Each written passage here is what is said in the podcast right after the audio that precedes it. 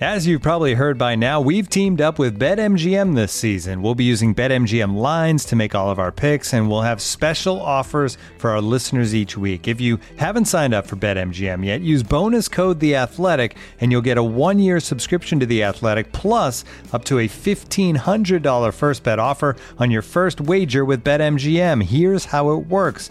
Download the BetMGM app and sign up using bonus code The Athletic. Make your first deposit of at least $10. Place your first bet on any game and claim your voucher for a one-year subscription to The Athletic. See BetMGM.com for terms. U.S. promotional offers not available in D.C., Mississippi, New York, Nevada, Ontario, or Puerto Rico. Gambling problem? Call 1-800-GAMBLER. Available in the U.S. Call 877-8-HOPE-NY or text HOPE-NY 467-369 in New York. Call 1-800-NEXT-STEP in Arizona. 1-800-327-5050 in Massachusetts. 1-800-BETS-OFF in Iowa. 1-800-270-7117 for confidential help in Michigan. 1-800-981-0023 in Puerto Rico. First bet offer for new customers only in partnership with Kansas Crossing Casino and Hotel. Don't forget, if you haven't signed up for BetMGM yet, use bonus code The Athletic, and you'll get a one-year subscription to The Athletic, plus up to a fifteen hundred dollar first bet offer on your first wager. And now, two pigeons bemoaning the fact you can stream DirecTV satellite free. You see this? A family watching baseball on DirecTV with no satellite dish in sight. Let's heckle them. You call that changing the channel? Choke up on the remote, buddy. I hope getting all these games on DirecTV makes up for your mother not pre-chewing your sunflower seeds. DirecTV has the most MLB games. Visit directv.com. Claim based on total games offered on national and regional sports networks with choice package or higher. Availability of RSNs varies by zip code and package. High-speed internet service required. Terms and restrictions apply. Late night,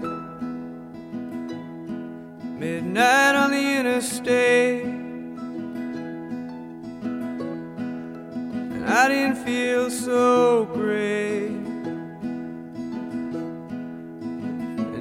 Welcome back to Straight from the Source. Michael Russo here. Thanks as always for tuning in and to subscribe to The Athletic. Now is the time to get in. TheAthletic.com slash straight from the source will get you in for $3.99 per month. Not only is this the month that we'll have the expansion draft, the regular draft, and free agency, but we just have incredible uh, work across our site today. Uh, surveys galore from a lot of different teams and also an NHL survey as well that you could take. Uh, in fact, check out the Minnesota Wild survey. Um, a cool story by John Vogel and Scott Burnside about uh, five stars that could potentially be traded this offseason, including guys like Jack Eichel and Seth Jones and Evgeny Kuznetsov.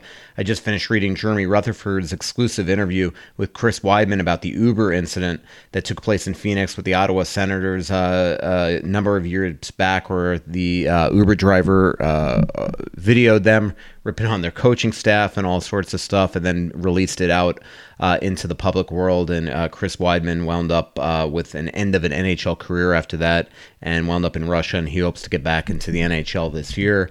Um, lots of draft coverage by Corey Pronman, um, and that is the subject of today's podcast. Wild Director of Amateur Scouting, Judd Brackett, is the defending champion. He's coming back, uh, one of many people that have been invited back and accepted to this uh, podcast. And Judd is going to be on here for an awesome interview that uh, we discuss everything from um, the Wild's two first round picks to Marco Rossi to um, how he picks players to what type of year this was for the Wild uh, scouts during a very odd season uh, that included a pandemic and uh, a lot of games that were canceled and and video scouting and things like that. So. Um, just not an easy year to scout, and Judd Brackett will talk a lot about that. Uh, what's happened since the last time we did a podcast? Well, Joel Eriksson Ek was the first of the restricted free agents to sign eight years, $42 million, $5.25 million a deal. Uh, he gets the first max contract in Wild history. Uh, if you remember, the Zach Parise and Ryan Suter contracts for 13 years essentially wound up being a rule change heading into that lockout, and they came in with max terms. So eight years if you're re signing your own guy, if you're going out and getting an unrestricted free agent, you can only sign that player for a max seven years. Eriksson Ek gets the first eight year term, although technically Spurgeon and Brodin kind of had eight year deals because they signed seven year extensions with one year left on their contract. So this is becoming a pattern that Billy Guerin, if, if players are willing to commit to Minnesota, he's willing to give them term if he feels like that you can get the salary and the uh, the actual um, average annual value uh, down to uh, what he believes will be uh, a moderate price. And Eriksson Ek gets 5.25 million, but if he gets power power play time and continues what he started this year production wise and continues his tremendous shutdown ways defensively. The hope is is that in two or three years, if he continues the the trajectory that he is on, you know, he could wind up being a six or seven million dollar player, uh, you know, potentially in a league where it's just so hard to get centers. So that's the gamble that the Wild are going to take. Is that by the end of this contract, uh, five point two five million dollars will be a, a, bargain for somebody like Eriksson Ek. Again, he's twenty four years old, so this isn't giving an eight year term to a thirty year old. This is a uh, somebody that's going to be thirty two by the time that he's a UFA. So that was the gamble that the Wild took and uh, felt comfortable with. Um, as you know, Kirill Kaprizov still unsigned. Uh, the two sides were supposed to speak this week because his agent was uh, leaving the country, um, and that was going to be a touch base interview. So maybe they made some headway there. We'll see if we can find that out. Um, and then Kevin Fiala remains unsigned as well. Uh, Billy Guerin said the other day that he was going to reach out to his uh, agent Craig Oster this week as well, and uh, and that contract talks have begun. I do think that's going to be a difficult one to get done. Uh, you know, Fiala expects uh, big time money and a lot of term. And I don't know if where the Wild are going to go with that, but uh, they'll they'll try to get that done. But again, if it gets too out of hand and it looks like they're going to be in a contract squabble, or if Fiala is the type of player that can get them a number one center, it wouldn't be shocking at all to me if Billy Guerin considered uh, moving him this offseason. We will see. I don't think it's something that would be a first choice, but if it was for the right player, it might be something that he would consider. Um, Nick Bjugstad also signed a one year, $900,000 deal to come back.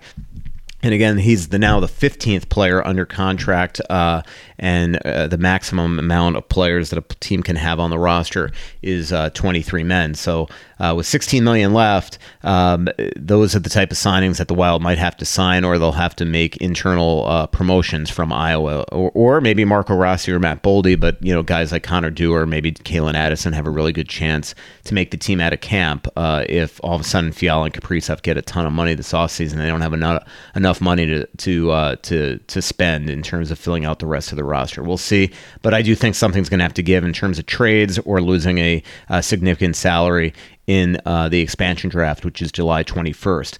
Uh, the rest of the the off uh, the the month looks like this: July 17th, all teams have to turn in their expansion lists, uh, their protected and exposed lists, to Seattle. Seattle will then have four days to go through those lists and pick their team on July 21st. The draft is July 23rd and 4th and uh, July 28th is the start of free agency. Uh, tonight is game five of the Stanley Cup final between Tampa Bay and Montreal. If the series does end tonight, uh, and again, we're recording this on a Wednesday, uh, the buyout window opens 24 hours from the end of the Stanley Cup final, and that will be interesting. we will have to see if something uh, happens with Zach Parise here, whether the Wild change their mind and actually consider buying him out because they might need that $5.5 million um, cap uh, flexibility that they get this year with buying out Parise, or maybe they would even uh, get Parise to waive his no move, be traded to another team, find a way for that team to buy him out, and then he could become a free agent um, on on July 28th. We'll see. Uh, my reporter's instinct says that something is going on right now. I don't know what it is, but I do get the impression um, that something might be going on with Zach Parise because it's just radio silence right now. Anytime I ask about Zach to uh, either side, so that could be uh, an indication that that uh, something is maybe being worked out. We'll see, or I could be just absolutely imagining this. Who knows? Um, but without further ado, uh, just a really fun conversation and in, informative conversation with a very accessible, uh, accessible executive for the Minnesota Wild, director of amateur scouting, Judd Brackett. Well, as mentioned, uh, really happy to be joined by Director of Amateur Scouting, Judd Brackett, the uh, Wild's head uh, honcho. Hasn't get to actually run a draft table yet uh, at an arena. This will be his second virtual draft coming up here on July 23rd and 24th. And, uh, you know, really looking forward to eventually seeing on that draft floor with every who's who in, in hockey, Judd. I know that's probably the most fun part of your job. It is, and it's something we certainly miss. Uh, and you know what else is unique to to you know my time in Minnesota too is not only just having a draft from the draft floor, but uh, actually being able to travel and and be with our scouts in person. There's still guys on the staff that you know our relationship has been built through Zoom and phone calls and emails, and and we haven't uh, we actually haven't been in an arena together. So there's still a lot of growth to come, and excited for for everything. It's uh, you know we look like we're getting back on track and it's gonna you know I look forward to meeting the guys, being with the guys, and you know having that rapport. It's so important if you've read my articles on Judd and, and listened to our podcast uh, back uh, last offseason as well, uh, Judd started out as a sports writer, actually, in a lot of ways, uh, writing for McKeen's, I believe it was, uh, uh, draft articles. Do you remember sort of what your first experience was on that draft floor and how, like, I mean, is there that first sense of being almost in awe that, oh my God, there's everybody? You know, I remember my first draft in 98 and I was kind of like that. Absolutely. And, you know, it's, you're, you're focused on, you know, get your eye on the prize, which is, you know, making the selections and, and, you know, and the list that we built and how it comes together. But absolutely you look around and, you know, you see former players and executives and, you know, parents in the stands, maybe some that you know, you know, from the kids back home or in your area. So it is really exciting, but it can be a little overwhelming too, especially the There's first time. Yeah, there's a great story. I don't remember, and we might have discussed this on the last podcast of either Phil Esposito or Neil Smith actually looking in the last round of the draft and seeing, you know, if there was still a kid in a suit that looked like he was freaking out because he wasn't going to get drafted. Have you ever had that experience of just sort of uh, guilt, like you know, maybe we should just take that that ninth rounder? I don't know who the heck it is, but we'll take him. Absolutely. Look, and it happens, you know, it happens every year. There's families there and you can see, you know, you love actually, even if it's not your team that takes them, but you love seeing someone take, take a player late and the family erupts and it's been, you know, it's been a long Saturday. So it's always so exciting and, and so rewarding for the kids to hear their name called. And I'm, you know, looking forward to having, you know, all these players have that opportunity again. Right, and I said ninth round because there was the ninth round at time. The uh, at the at the yeah. time, but obviously there are seven dra- seven rounds. This uh, uh, all these last last several years that they've gone down to seven rounds. Uh, so Judd's coming to us from Vegas. Uh, he's not there for. I'm sure you're having fun, but you're not there for you know fun on the town and things like that. You actually are there for sort of business. Uh, you want to tell everybody why you're there? Yeah, we're in my uh, my my my middle son is out here for uh, you know it's his brick year, which for for many that know that's a, the big tournament in Edmonton this year, and obviously with the closures of the borders, so uh, can't get into Edmonton. The brick tournament was canceled, but uh, this is the last of the series this year. They're playing in Vegas right now, so uh, they're three games in, just got here on Monday. So it's been, uh, it's been, obviously we've had some fun, but, uh, watching some hockey too, getting there, getting yeah. a leg up on the 2011 class. Yeah, and this is, I mean, this has shocked me when you said it, but this is your first time in Vegas as well. It is. I've never been, and I, I certainly didn't envision my first trip being in the middle of July with at 115 and, and with my 10 year old. uh, and you're staying uh, at. Uh, I, will I'll just tell people you're staying at New York, New York. Just don't call his room if you're li- if you're listening. Um, yeah, who are we gonna take? Um, but uh, is staying at one of my favorite hotels there, New York, New York. It overlooks T-Mobile Arena, which is ha- has to be just an absolute blast for your son. Um, has the roller coaster coming out of there was has to be a blast for your son. If you get if if he put him to bed early and go get a like a Guinness down at Nine Fine Irishman in the lobby of the New York, New York. Yeah. I highly recommend that. That is my favorite Irish bar in the world. Uh, it's just absolutely awesome. They get a great uh, house band there that plays there every single night. So you got to go see them. Done. We'll do that for sure. I think they're called Rah Rah, by the way. And I've, I, i am not kidding you. I go there. I'm Facebook friends with the lead singer. I go there all the time just to watch them. They're great so covers I, and things like that. So if I mention the name, I'll be able to request some songs. Yeah, exactly. Uh, you could, you could. That's the best part. Actually, you could just go up and uh, request songs, and they'll they'll play it. Um, and where are they? Where's your son playing it? Out at the Vegas practice facility, or yes, no? yes, they've played okay. uh, so far. The practice facility. Uh, they're also using some other rinks in the area too. It's a it's three age groups, and I think close to 30, 30 some odd teams here. So uh, Labor Day in 2016, I happened to be in Vegas for for pleasure, and I texted um, uh, George McPhee to see if he'd sit down for an interview.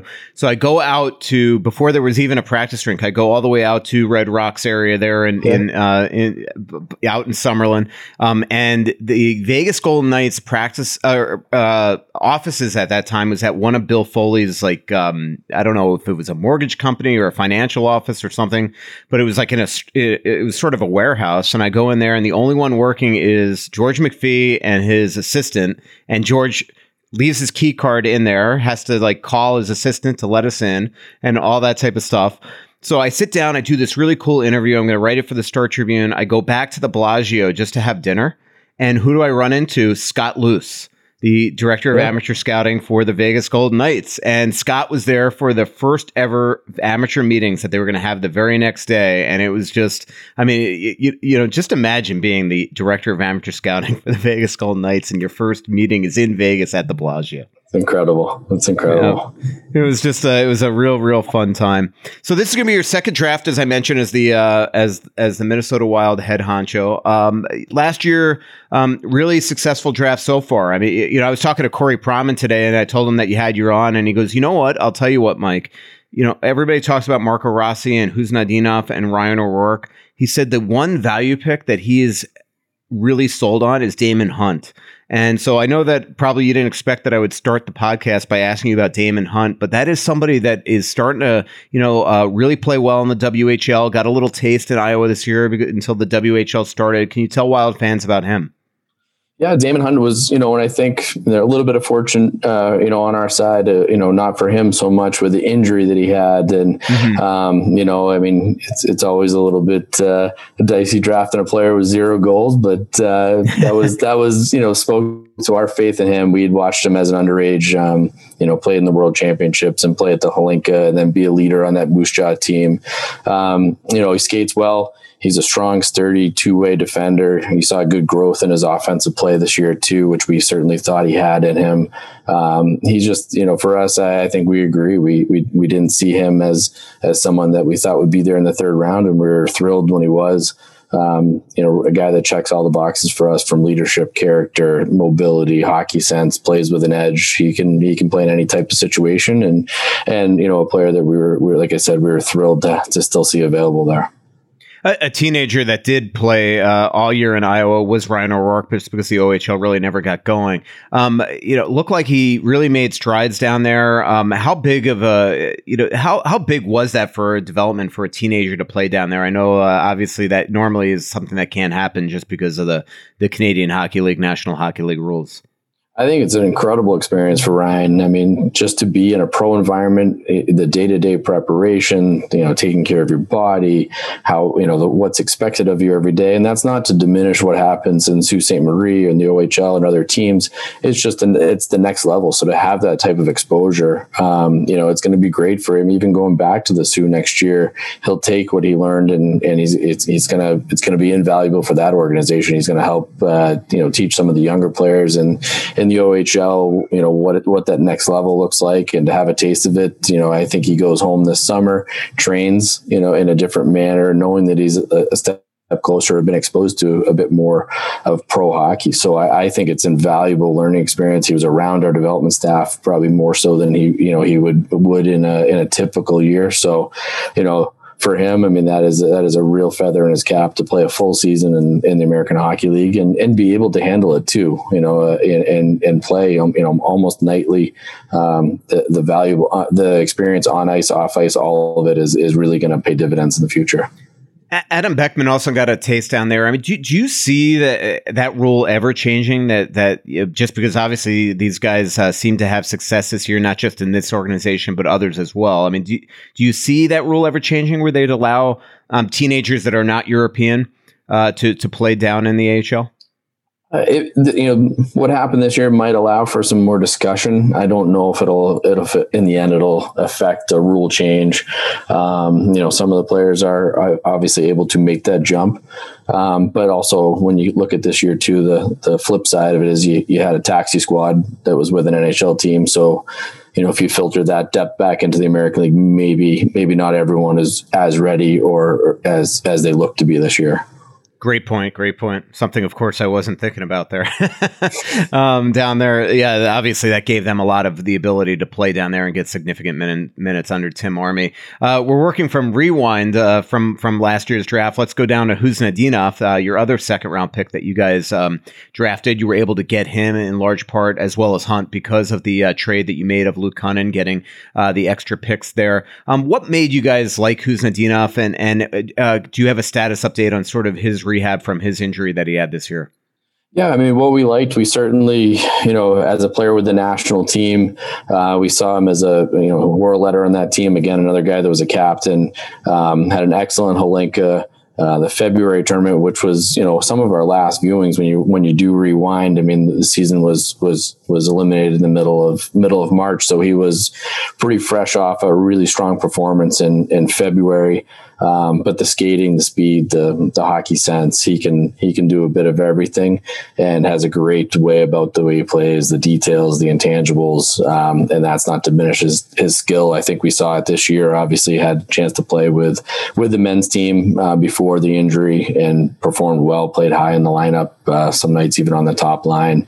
So he's got great utility you know, and I think that'll help in his development too. He doesn't, he's not a guy that has to be a top six. He can, he can plug in and out of a, of a lineup and go up and down, penalty kill if he has to. So I think that'll help in his development curve, uh, the ability to play anywhere in a lineup, uh, play with skill players or play with, you know, with tempo and energy. So he is back on the ice. He's training. Um, we, we are getting, he's had regular contact with our development staff, uh, um, and, and rehabbing is everything seems to be right on track.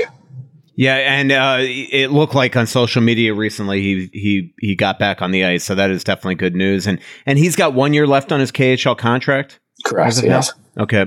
Um, and uh, which brings me to Marco Rossi, who put out another awesome video today, or his coach did. I think it's Dylan Stanley um, over there in Austria of him on the ice and you know, he might be coming to camp looking better than pretty much everybody. It looks like he's going to be on the ice longer than anybody, you know, especially with how late the NHL season is. So it looks like he's going to come into camp doing well, which has to be just great, great news for how scary of a situation he had to endure this year and knowing Marco, he's going to put he's going to put his best effort in day to day. I would I would not be surprised if he shows up very well conditioned, very prepared, very focused. That's just the type of individual he is. It's awesome to see him back on the ice. It was a scary year. Um, you know, and first and foremost, you know, we want, you know, his health and his well-being to, to come first. And it's great to see that that's back in check and now back on the ice and making strides there too. What was it about him that that made you say that's the guy we're going to take? Uh, you know, part of it was the drive um, and just the overall focus of the player. He he he knows he knows exactly. You know, he, he's on the ice to impact the play all the time. He's got great hockey sense. He makes others better. Um, it's a coveted position. Uh, and I just, I, you know, you believe in him when you, when you see someone that can play with that sort of consistent level from a compete standpoint, hockey sense standpoint, skill standpoint and keeps on getting better year to year, it's hard not to believe in it. The um, you know, uh, do you remember where you were when you sort of found out from Billy Guerin that this was going on, and and how much did your heart sink? Uh, it's, I mean, it was, I mean, first it sinks, you know, when you think of Marco and, you know, he's still, a, he's still a young man and it's scary and the impact on family and the unknown and the, the unknown surrounding it. So you, immediately you, you, think of him, uh, and you know you worry about uh, you know the you know mentally or, or, is he okay? And and you know how concerned is he? And does he have enough resources and support? So you worry about him as a person. And then you know the second part of it is you know is we made a big really big investment in him and and we believe in him 100% so you you know you your your secondary thought is man is maybe this this you know what how could this impact the franchise going forward? So mm-hmm. you know and and that's where you know now is you know we have time and we have to do things right. And and you know if it slows down the process a little bit that's okay too. Like you know and and I know Marco as a person is very strong strong mentally strong physically and and he's going to come back with uh, the same vigor if maybe if not even more yeah, I know that you're not obviously the the GM, the decision maker at the end of the day uh, in terms of training camp. But I mean, do, do you think somebody his age being away from the game as long as he has, if he comes to camp and imp- and proves himself, that he has the ability to make the team right away, or do you think Iowa would probably be the probably the way to go uh, for the uh, organization? I think it's up to him. I think it's up to all the players, right? If he comes into camp and and and you know and and proves every day and and opens everyone's eyes. And I, I, wouldn't I wouldn't say it's predetermined. I think he certainly has a chance to to earn it um, come and outplay others and earn a spot. So I think I think any coach would tell you that if there's always an opportunity if you can take someone's job do it. Um, right. so but I, but on the other side of it there's a there's a you know there's another plan too that's going to be a path to success if that's not the case Right, and you said uh, last year that actually, and and you you guys in Vancouver drafted a ton of great kids, but you'd actually never had a player that you drafted in the first round right away actually make the NHL right away, right? Correct. I mean, they've always gone back. So, um, and obviously, it's been a while since you guys drafted them, but uh, it's an interesting thing there because everybody looks at those kids that you drafted in Vancouver um, as being you know blue chippers, and and even they needed time. Absolutely. And it's, you know, everyone develops at different rates. The game, I mean, there's a big jump. I mean, it's a big jump to the American Hockey League. And I think Ryan O'Rourke would be someone who would tell you that, and Daemon mm-hmm. Hunt and Beckman. So, um, you know, there's, you know, you really have to master your craft and dominate the level you're at first and, and then take the next step. If you're not ready, there's no point in rushing it. Uh, 2021 draft is just right around the corner here in a couple weeks, uh, Judd, which I know you're anxious uh, to, to, get going. Um, you mentioned how odd of a year this is, that there are probably still scouts that you haven't even met face to face with. Um, what, what has this year been like for the scouting staff in terms of uh, getting ready for this type of draft? It's created, you know, it's created unique challenges. Um, you know, whether it's stoppages or or leagues that haven't started, um, or even limited viewings, or you know, getting a chance to see a player once or twice compared to maybe eight, nine, ten times. Um, so it's been challenging. We've relied a lot on video. Um, you know, but the flip side of it is the positive, right? We've we've been forced to communicate a lot. We've been forced to, you know, maybe break down video more or use some data uh, data points uh, for games played, or go back and look at underage and and tap into our resources, whether it's a coach, or, you know, someone that they train with, a billet family. Um, and I think, you know, long run, I think a lot of these procedures and, and are, have enhanced our ability. So going forward, when we are able to get to rinks, we're still going to use some of this going forward, and mm-hmm. hopefully it makes us a, a, better staff and have better process and and better communication. So it's an information business. We're trying to collect as much as we can from the resources that are available. And and honestly, I you know I, I I've really enjoyed my time in Minnesota and working with the scouting staff here. They're very eager. They're great to work with. Mm-hmm. Uh, really nice people people, and um, I'm thrilled to be be working with them. That was a uh, great Twitter question by uh, somebody here. Uh, Twitter account is head scout of the NFL. Uh, asks, is there any sc- scouting strategies or adjustments that were forced to be made during the pandemic that worked out so well that that you will continue using mo- moving forward. Um, you, you alluded to that. Anything specific that you could say that you really said, you know what, this is this is the way to do it moving out, moving you know, forward. It's it, you know, and it, and it, it, might impact our even from a you know from a cost standpoint. We might travel smarter, right? Mm-hmm. And as opposed to rushing in to go see seeing a player, we might watch them on video first and get a sense of what their game looks like and decide if you know is it a priority player that we need to get in right now, or is this something that the regional scout can continue to work with before we need to do as crossover scouts. So I think that it could help us travel smarter. Um, you know, it also if if one scout is saying they they see something and another is seeing a, a different pattern in their game, then we would get video and, and we do a group. You know, let's break it down. You know, or know, even something as simple as going to a game, seeing something that you think epitomizes this player's ability you mark it down we go back we grab the video clip and we create our own you know this is what we see as a positive uh, and we create a you know a, a, video profile of the player. So i, I think we're going to be infinitely better as a result of this. Um, this year you know it, it, we don't probably have all the information we normally do but we're no different than any other team. And to be honest we're accountable as we always are. We expect mm-hmm. you know these players to be the players that we've identified and and their skill sets to be the skill sets. So you know we there's no excuses for this year. Were you um you personally? How many games were you able to kind of see in person? I still got to I still got to a number because I was you know I was unable to get into Canada or Europe and you know fortunate that uh, you know the USHL and and college played and and a lot of the, the tier two junior played and high school played so my year was was still you know was still involved a lot of travel. It was just within the U.S. Right, and so you were able, like, uh, you know, I know some colleges at first didn't allow scouts in. You were able to do that in the Northeast, at least. Well, Hockey East never let the Northeast was was was the exception where you okay. were not able to get in, but it, you know, getting out to the Big Ten and um, mm-hmm. you know, scouts were limited, but uh, you know, it was sort of a lottery at times, 12, 13 scouts into an arena, but it was able to get in, and um, you know, so the, the, the, I honestly I applaud a lot of these these schools and leagues. They did a great job uh, keeping the players safe, allowing scouts to get in, and you know, even you know, the U.S. was able to pull off a prospects game. So I think uh, you know a lot of people did some great work behind the scenes to to allow us the viewings that we had.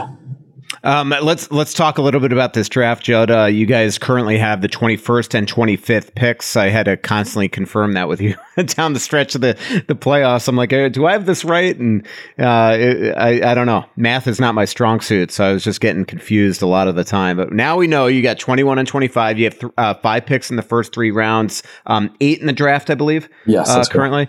Um, 20 and 21 and 25 in a draft where there hasn't been a ton of viewings got some guys had limited games. Um, how how is that beneficial for you guys that you can maybe get some diamonds in the rough that fall or is that is that tough in a draft that maybe some say also isn't as deep as others it's you know it, it, could lead to something that's advantageous for us whether it was limited views on a player or just limited experiences for other teams. Um, but it also you know it, it, it certainly leads for a bigger pendulum swing in terms of the development of players um, and maybe just seeing a little bit less of them this year um, also relying you know on on scouts in regions that were the only ones to get live viewings and that you can only support with video. So there's there's a little more projection, I would say, in this year's draft just because of, of, the limited information. But uh, because of that, it also might lead to a, a, bigger swing in development and, and a chance to hit on a player that maybe you know on a on a redraft in five years might have looked different.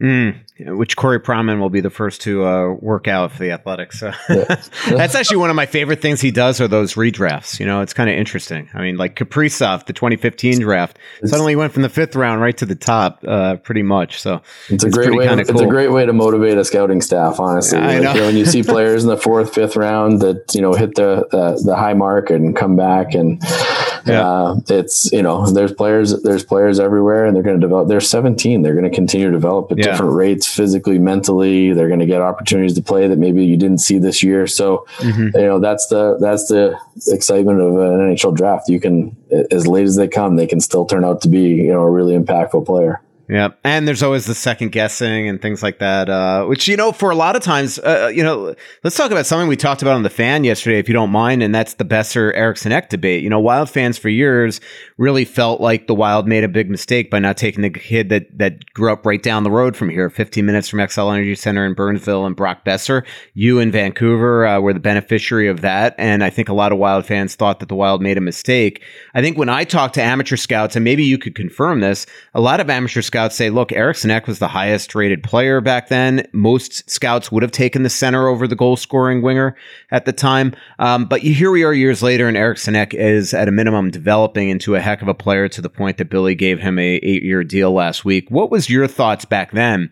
Um, on the whole Eriksson Ek Boeser debate, and and um, obviously again, Boeser's a heck of a player and is going to have a heck of a career as well they're both they're both heck of player, you know, heck of a player, and they're both high character guys. I mean, and they want to win. They have a will to win. They've had great success, you know. And and listen, I think Eric Ek played, you know, had greater international experience that year than Boeser did. Boeser was in the USHL, and you know his international experience was limited to the Hlinka uh, in a summer tournament. Um, you know, you got a position to, you know, a, a center versus a wing. You've got, uh, you know, someone who's a bit more two way versus the shooter scorer. They, you know, they're very, very different in, in, in makeup and, you know, teams covet certain positions more and, or maybe then there might've been a need that was different too. So, you know, it's, it's, you can second guess and you can go back, but, uh, as, you know, as a member of the wild and for wild fans, I think we're very excited and I speak for a lot of people on the development of Eriksson Ek.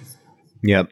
Looking for an assist with your credit card, but can't get a hold of anyone? Luckily, with 24 7 US based live customer service from Discover, everyone has the option to talk to a real person anytime, day or night.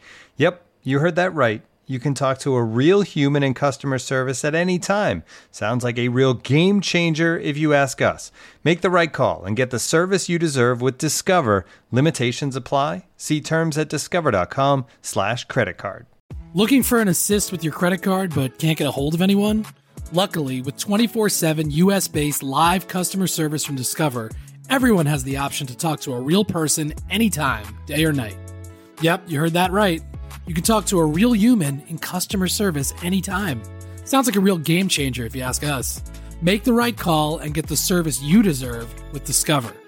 Limitations apply. See terms at discover.com slash credit card.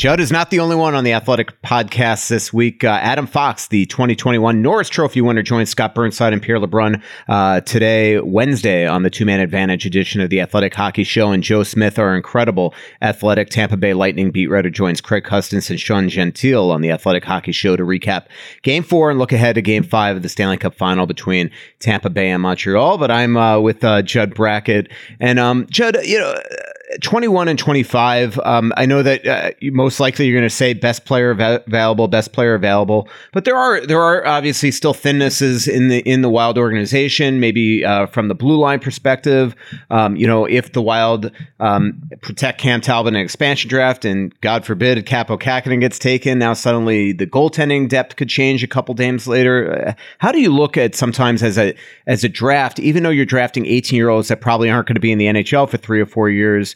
Do, do you sometimes have to look at that and say, hey, you know what? We got to get a goalie. We got to get a defenseman. We got to get a center. Do you sometimes have to do that when you have two picks that close in the first round?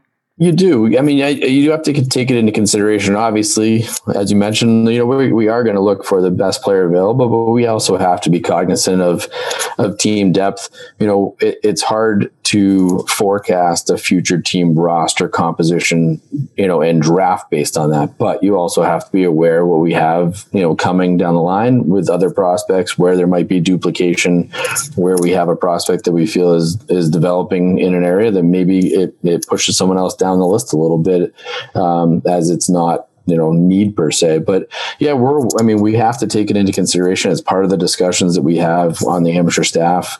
Um, you know but at the end of the day we do want to take the best players. We, we, we you know if, if, we have duplication and it's still the two best players then that's a that's a really good problem to have. So right. we can't be too cute with it um, and and and really you know narrow our focus and sort of pigeonhole us into taking anything for need as long as the player value is still there and they're they're in the right the right spot per se on our list, then we'll take it into consideration. It might be a last minute tweak, but uh, you know, mean, even as the draft goes, you know, we might look down and say, look, we haven't we haven't addressed uh, this need, and we're in the third round. Let's let's focus so on on player X that's still available. So we'll adjust as the day goes on. It's actually one thing that's been a little bit advantageous of the virtual draft is you can do a bit more work in the room in the in the war room as the draft is unfolding. Sometimes the table is just it's difficult to talk about players as you have surrounding teams with you. You start using yeah. numbers and codes. And so that that part is nice. It is nice to to be able to have some open discussions and talk about how this draft is unfolding and what it might look like for us coming up here.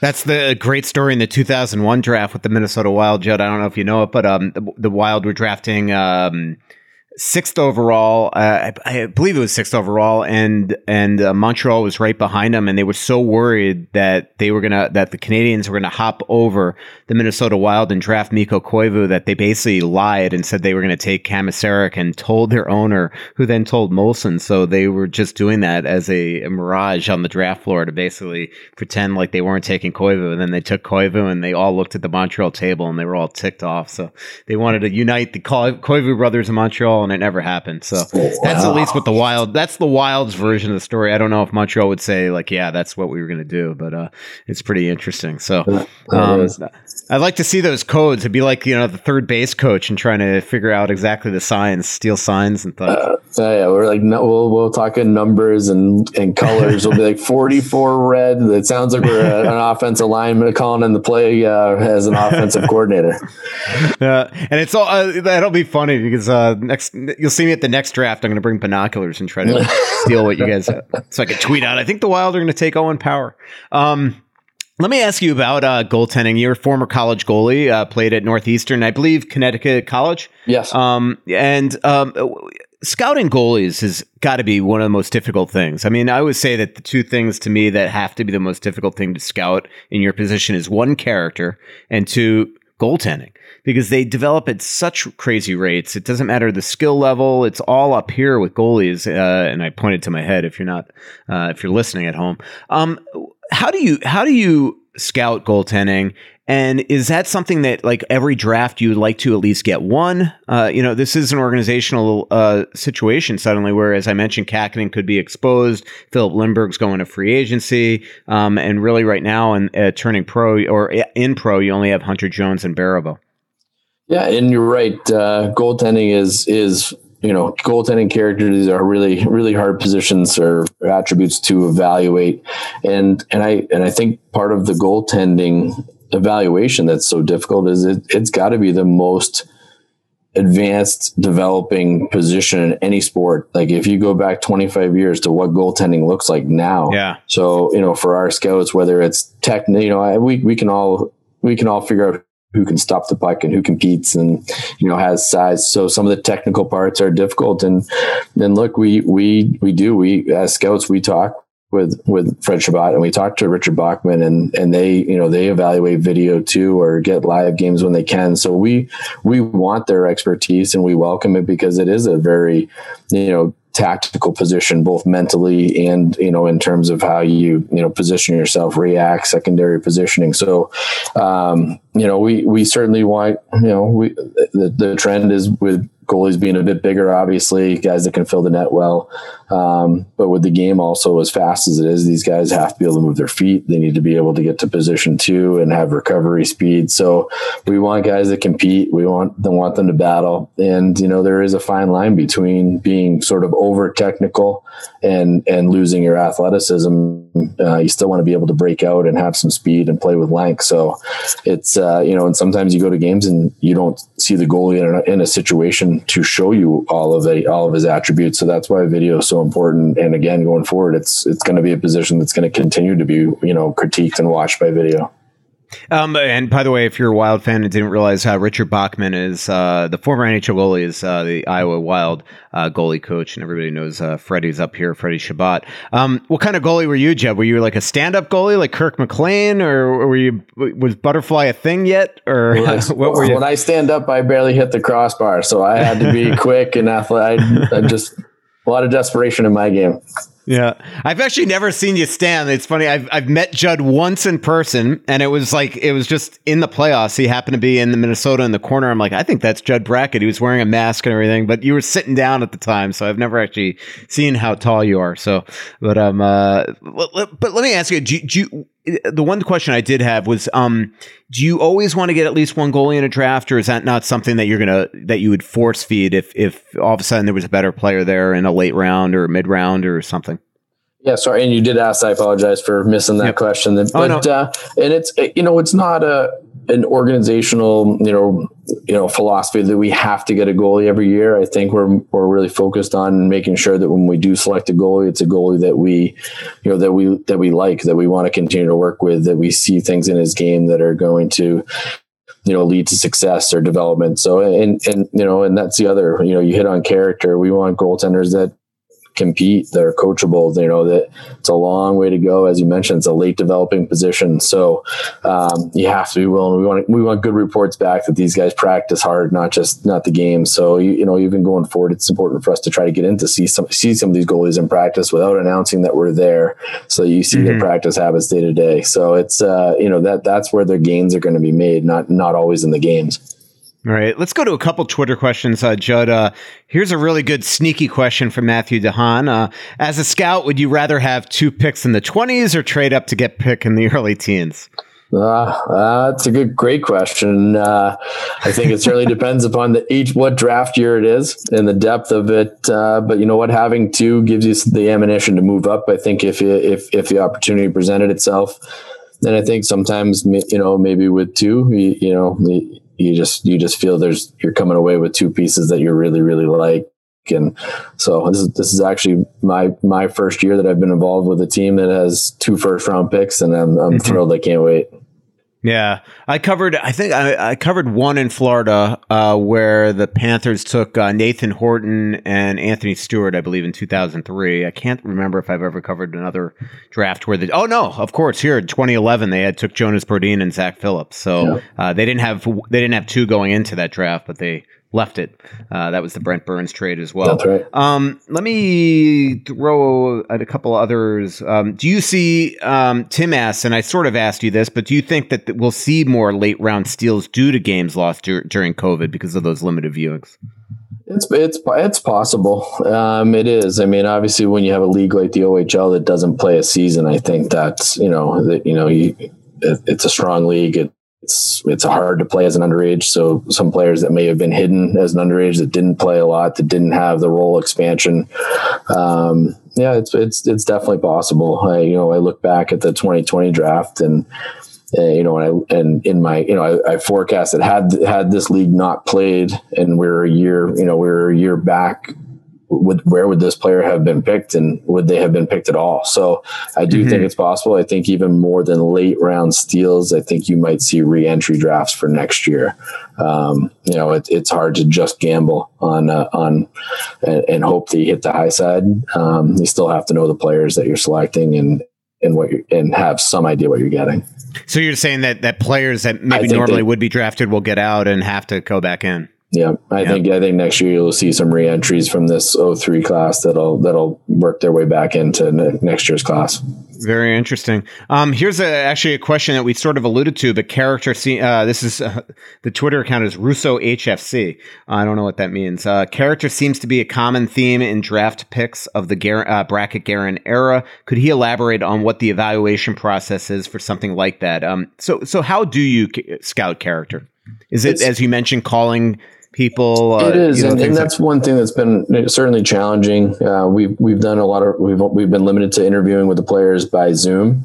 Um, so and and you know, anytime you talk to someone in person, you see a bit more body language. Do you have a connection, eye contact? So it's harder to do, um, you know, by Zoom. But we can we can evaluate character too by how they play the game. You know, with consistency, are they coachable? Um, and then it's you know, then this year we've had to dig in. We've had to talk to coaches, skills coaches the billets that they live with, maybe even an academic advisor.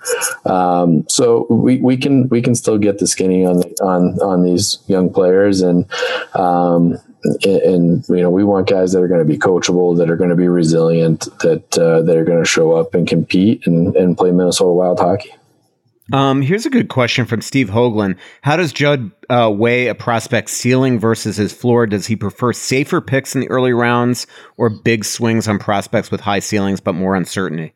That's a great. It's a great question, and we do we do talk in those terms. We you know we talk about uh, the you know the, the, high ceiling and the potential. You know we even try to forecast where in a future lineup they might be. Um, I think I think you know, part of what we look at is trying to mitigate some of the risks. I don't think you want a big, big swing from from high to you know crashing real low. Um, so you know, it's somewhere in the middle. We want we, we obviously want someone that has we want a player that has a high potential. Um, you know that they can reach that is achievable. Um, but we also don't want one that is you know has a, has a chance to be you know a, a miss. We want guys that have maybe layers to their game, um, that have you know secondary abilities to play if if their high side doesn't pan out. A couple more minutes with uh, Judd here. Um, Judd, uh, and tell me if you're not comfortable answering this question, but I, I think on the last podcast, um, you did you were willing to talk about some uh, specific players. Um, but uh, I've gotten a ton of questions about Räty, um, the kid that I believe was supposed to be a real high, high, high pick in this draft, and has somehow um, fallen to maybe even around where you're going to pick. He, um, what, what would be the reason why he's fallen, and is it worth you know taking a flyer on a kid like this? Um, and in Fairman, and listen, he as a as a young player, he played as a double underage, as an underage, he had a tremendous experience internationally. Played big big roles. Played in the World Juniors, so his exposure for, to scouts was was early, uh, which obviously built up expectations. Mm. And whether fairly or not, um, you know, this is a player that, he, that plays hard. He competes hard. He's got a good two way game. Um, you know, and and sort of falls in line with the last question. It's you know, it's up to the scouts to decide how high his high side is, and and you know, and maybe what his floor is. So, um, you know, he plays at a very high level. He's played in Liiga. Um, he's trusted in a lot of situations and, and has, has done it internationally too. So, um, you know, there's definitely, you know, there's sort of an air of question mark of where he'll be, but, uh, you know, he's, he's, he's been a heck of a hockey player for a number of years. Uh, what do you think of the two guys that I took in the uh, athletic mock draft uh, that I literally probably threw a dart at the board for uh, Bolduc and Johnston? Yeah, I two I, couple centers a couple a couple centers, and you know, and Bolduc is is uh, is a is a big name, household name in Quebec. He actually came down and played in New England for uh, for a a little bit of time at Mount St. Charles and then was into the USHL before before making the move to the Quebec League. Lots of skill. No one's no one's going to uh, be disappointed with that kind of pick. And uh, and Johnston actually uh, was was great in Texas. You know, was a player that uh, moved up the lineup as the tournament went on, and and has actually continued to grow. I think uh, about two two inches or so this over the the past year. So he you know looks like a guy that's still coming. Nice. And I did pretty much throw a dart at the board. I didn't know what I was doing. I just saw who was left, and I'm like, oh, a couple centers. I'll go with both.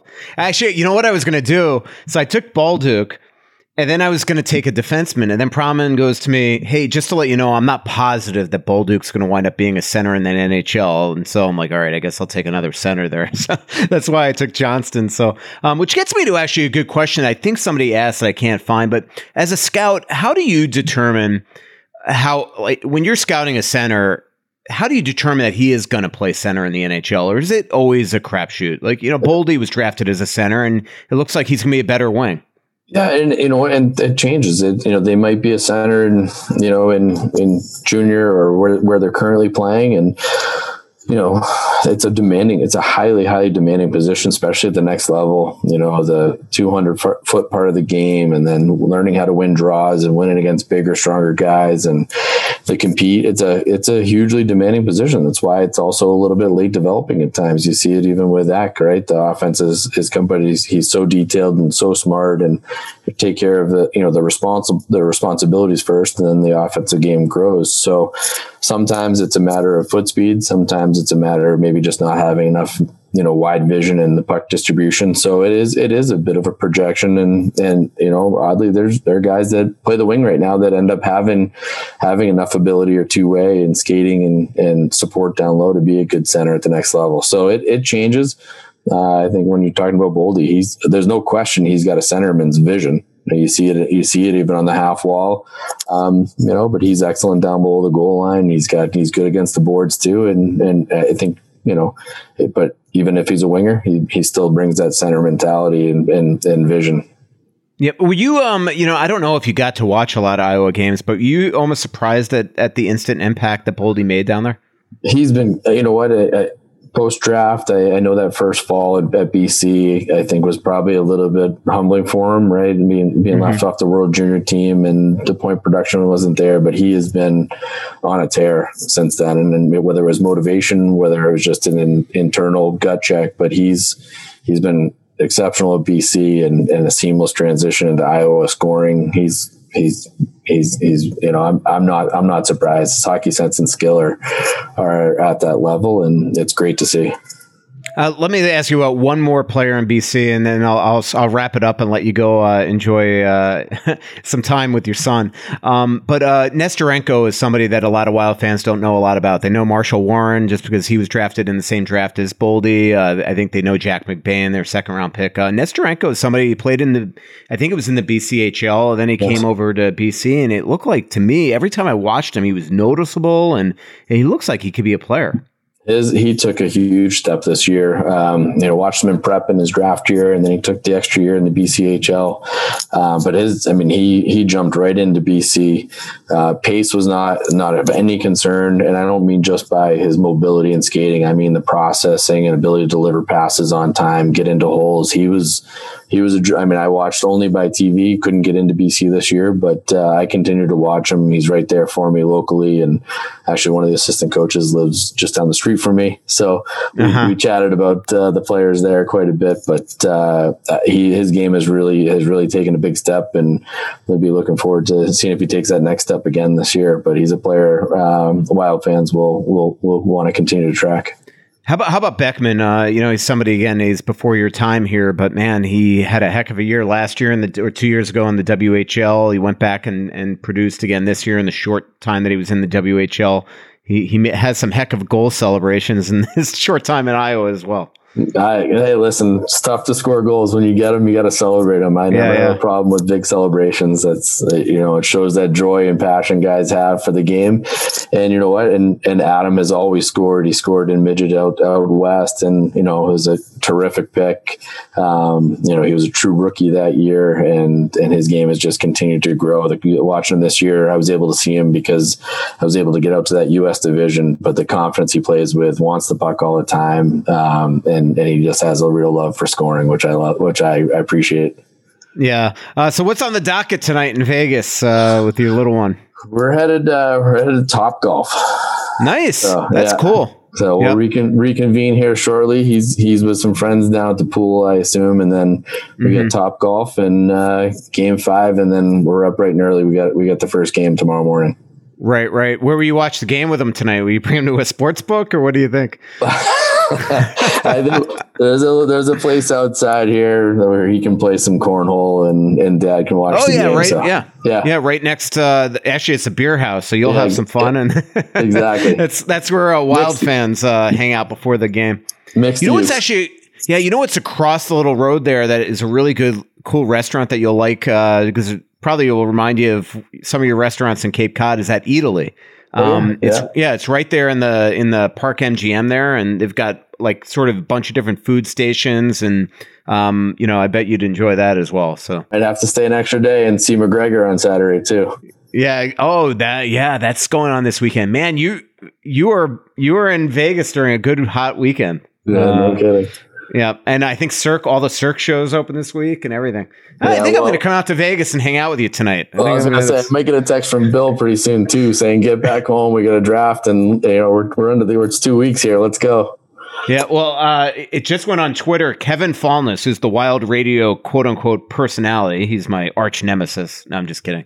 But he he's Mr. Obnoxious. He's got the raspy voice. He's like the radio guy. He's out in Vegas right now, and he sent me a picture coincidentally during this podcast of him right in front of New York, New York. Oh, so way. be careful of him because he uh, he he won't leave you alone. Trust me.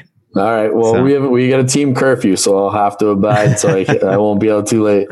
Yeah. Well, have a great time there. Enjoy. Uh, you know, uh, the, the, you know, it's really cool that you're getting to spend your first Vegas trip with your son out there and, and playing hockey as well. And looking forward to talking to you as we get closer to the draft. Um, will will the draft will it will it will you bring any other scouts in, or will pretty much be like last year where you'll have just the front office and you? It'll be like last year, and then I think we, we may have one or two coming in. We'll we'll see. It depends upon you know what the sort of reentry back into Canada, Europe Mm-hmm. looks like because we get going pretty quick, right? There's the Canada has the U18 selection uh, camp uh, Yeah. just after, and and then the Ivan Hlinka is coming up. So if if restrictions keep are, are as they are, um, you know, it's important that our scouts get to games more so than you know getting in and and, and being a part of the draft. They'll obviously be a part of it, being present. Yeah. Well, hey, uh, Judd, you're a gem for doing this. I know. Uh, you know, one again, you're you're you're having fun out in Vegas, but two, uh, not a lot of uh, directors of amateur scouting would be doing podcasts in advance of the the draft and be as uh, forthcoming as you are. So really do appreciate it, Judd. Anytime. I appreciate you Yeah. having me on. Yep. Thanks a lot. And uh, check out our comment section for each podcast episode at the Athletic app and rate and subscribe to Straight from the Source on Apple. If you aren't already a subscriber, now's the time to get in. Go to theathletic.com slash straight from the source and receive a subscription for just $3.99 per month. Thanks a lot, Judd. Thank you guys.